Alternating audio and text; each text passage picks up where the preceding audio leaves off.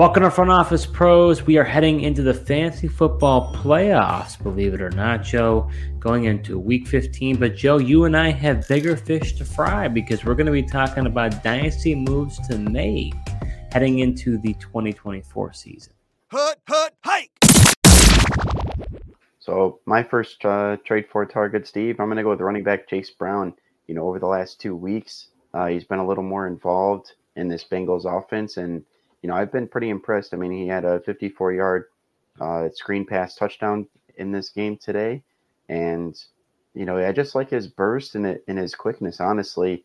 And with Joe Mixon um, not going to be a part of this, you know, Bengals backfield next year, I think, you know, he's got a good shot to be a part of this Bengals running back, you know, whether it's the starter, you know, time will tell. But either way, I think he's going to be involved. And I've been pretty impressed with him. And I think it's somebody that could possibly – um, get it at a pretty decent price. You know, just looking at the trade charts, um, you know, you guys you got guys like a uh, you know veteran like Jamaal Williams, even Joshua Kelley, uh, most Mostert Gainwell types ahead of Chase Brown, and honestly, uh, you know those those guys and their point in their careers, I think in dynasty, you know, you'd rather take a shot on Chase Brown than some of those aging veterans. Yeah, you know, when it comes to Chase Brown, I remember during the combine, you saw the burst that he had during those drills. That's when he first caught my eye coming out of Illinois. Thought he'd have a bigger role with the Bengals. Really, it's been Joe Mixon's show, but of late, he's been kind of more involved in the offense. He was, I believe, starting on the season on IR, um, dealt with an injury. Now he's starting to get kind of sprinkled into the offense, and you're starting to see that burst. You know, I'm with you. Joe Mixon, I don't think will be on the roster next year. I believe he's going to be a free agent. He's rumored as a cap casualty now, I think, over the past two off seasons, especially last off season. You and I didn't think he was going to make it, especially with all the legal trouble he's had over the past two years.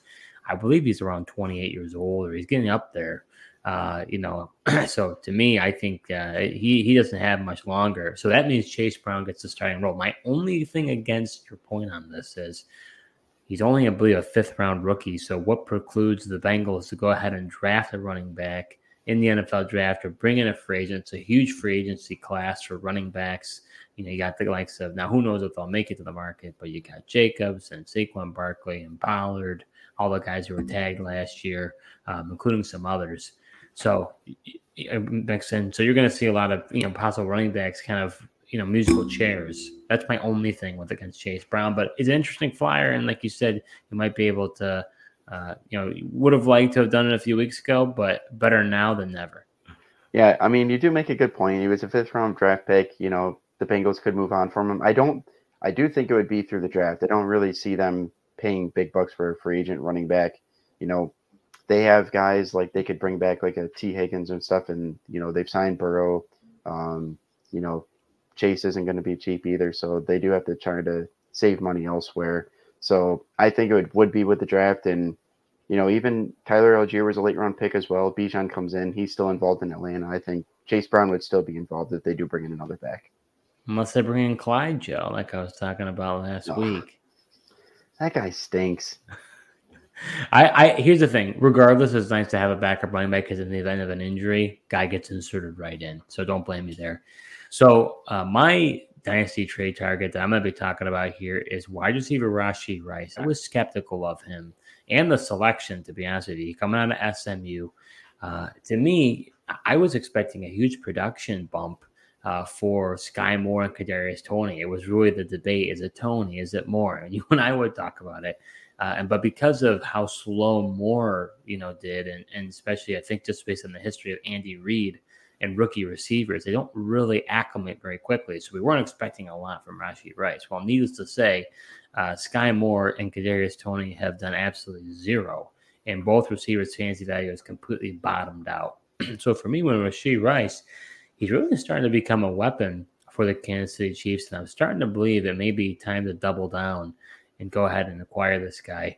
Against the Buffalo Bills, he had 10 targets, seven catches, 72 yards, and a touchdown. Over the past three games, he's had 10 targets, nine targets, and 10 targets. So his targets have started dramatically increase.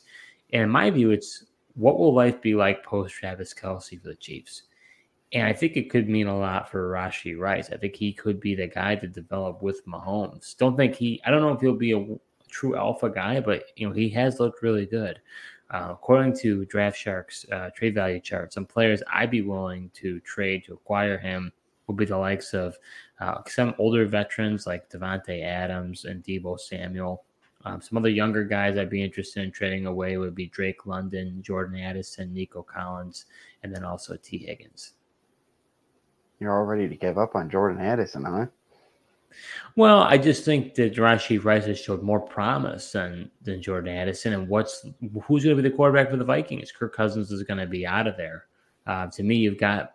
I I know that Mahomes is going to be there, and we know depending on who the quarterback is, there completely can change the landscape of an offense. So to me, I, I like having that security blanket. Yeah, to me, I mean, Rice hasn't showed more promise than Addison. I think you're wrong there. But the one advantage you do have is the question at quarterback. That's that's really what separates the two. Addison has made phenomenal plays in that Vikings offense, especially when Kirk Cousins was there. Obviously, he's taken a dip, you know, with Dobbs and stuff. But um, I, Addison's shown a lot in his rookie year. Here. How could you say that? I mean, because I think that Rashee Rice, I think, has produced more than than Jordan Addison has this year. I'm not so sure about that. All right, well, check the facts. I'm pretty sure yeah. he has. If I, I because I, I know that he has been recently on the uptick, and Addison has. Well, I been, think it's recency bias. It could be recency bias, but I'm talking about looking in the future. Travis Kelce, he's been talking about the idea that he's going to retire. Kadarius Toney and Skyy Moore are nobodies. So who's it going to be? Yeah. Mar- well, Marquez Valdes Scantling. He's going to be. He's not in the picture. And then you got Justin Watson. I mean, these guys are not going to be long term solutions. No, obviously, but the Chiefs are. I mean, the Chiefs are going to bring people in as well. They're not just going to roll out with this current um, absolute crapshoot at wide receiver.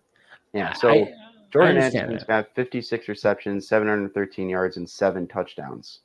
Okay, what does Rashee Rice? Rashee Rice has 59 catches for 663 and six. So I mean, it's, it's very comparable. It is close, but the closer than you were making it out to be. Uh, well, you were saying Rice has outperformed Addison like of Addison late. Was, no, that's not what you said of late. You just said as a whole, which I knew was incorrect. I mean, it's just recency bias. Yes, I believe Rice is on the up and up, and I do like him. But like you said, he's he can't be an alpha. Um, and Can Addison though? You have already had Justin Jefferson on that roster. Most likely, he signs an extension. Right, but I mean, at least he has other people I, think him and Jefferson can coexist, and they showed that with Kirk Cousins. But obviously, with this, you know, Kirk Cousins going down has completely affected this whole Vikings offense. I get that, but you're going to have a vacuum that gets taken out when Kelce retires. All that the, those when, when is Kelce going to retire? He's talked about retiring this year. Uh, I, he's going to be going on the Swift tour. I get that the talks are out there, but I don't think he's going to retire after this season. I think he's got still something left in the tank. And I don't, I can't see him going out with potentially if this Chiefs season ends in, you know, disappointment. I can't see him going out like that. I mean, look, Jason Kelly's talked about retiring for the last two years, and he's still around. Jason Kelce, yeah. I mean, yeah. I hear you, but maybe they both ride off in the sunset. Yeah, I mean, if anything, I would have thought Kelce, you know, winning again, maybe he rides off last year, but I, I think he's still going to be there. So, are you enjoying this video so far? Well, if you are, show your support to our new channel by hitting the subscribe button and liking this video. We'll be creating videos all NFL season long, so you're not going to want to miss what we have in store. So, my next trade target is going to be running back James Cook. He's a guy that I really liked coming into the season. The only concern I had was just, you know, how the Bills were going to utilize him. They they're not a team that has, you know, stuck with the run. They really like to pass it a lot. Um, you know, even this past game against the Chiefs, he only had 10 carries, but he did have five targets, had the nice long uh, reception for a touchdown. Um, I really just like what I've seen out of James Cook this year, showing quickness, burst, and the ability to break the tackles. And with the, you know, with the kind of change in offense, seems like the Bills obviously they've ran the ball more, just utilized different backs. But I think it's nice to see them at least trying to run the ball um, which gives me a little bit of confidence. So Chase Brown didn't have high draft capital in the fifth round, but James Cook was taken in the second round, so it gives you a little bit more confidence with a couple years left on his rookie deal. Um, and based on where his trade value is, You know, he's up there with the likes of Derrick Henry, the Rachaad White, Alvin Kamara, um, even you know a little higher. You got guys like uh, D'Andre Swift. So those are definitely some guys that I'd be looking to, you know, possibly trade away for James Cook. Yeah, I think at the end of the day, I actually agree with you on that, Joe. Ever since Ken Dorsey was relieved of his duties as offensive coordinator and Joe Brady is coming, Joe Brady, I feel, and maybe, maybe not, this is just me watching the games. I should look into the actual, you know, data, but it seems like the team that offense is is going through the run a lot more than it was before. Cook is becoming a more of a staple in the offense. I want to say Cook, James Cook is right now top five in rushing. I want to say uh, in the NFL. So uh, I just you see the burst, you see the quickness. He's a great receiver. So you, he's a dual threat running back. And anytime you have that in fantasy, that's huge. So I, am with you. I would trade away all those guys. I mean, John J. Swift's another one who's a free agent at the end of the year. Done okay, you know, in Philadelphia, but uh, depending on if he's not there anymore, that could change things drastically. So I, am with you. You've got two more years on a rookie contract with Cook. Uh, you'd really, I mean, Latavius Murray's, you know, older. He's going to be gone next year. Who knows what they're doing with Fournette and Ty Johnson's just the filler. So they may bring us a complimentary back, but James Cook's the guy. Yeah, definitely. You know, it's just if you're a James Cook owner, you're frustrated watching that Chiefs game because really feel like the Bills' lull in offense in that second half was just them not getting James Cook the ball. He was heavily utilized in the first half. The offense is humming, and then they try to use those other backs and just missing those explosive plays that Cook was bringing early on in the game. So my uh, other trade target's going to be running back Kendre Miller on the year. Kendre Miller has had 28 attempts, 83 rushing yards, and no rushing touchdowns. In the receiving game, he's had 10 targets, 9 catches, and 111 receiving yards. So you may be asking yourself, well, Steve, why would you want him? Well, I think he could have a Rachaad White type of bump next season. What I mean by that is I think he's going to get a lion's share of the opportunities. You know, Joe, with me, it's all about opportunities. I think Alvin Kamara, believe, is going to be 29 years old um, heading into the offseason.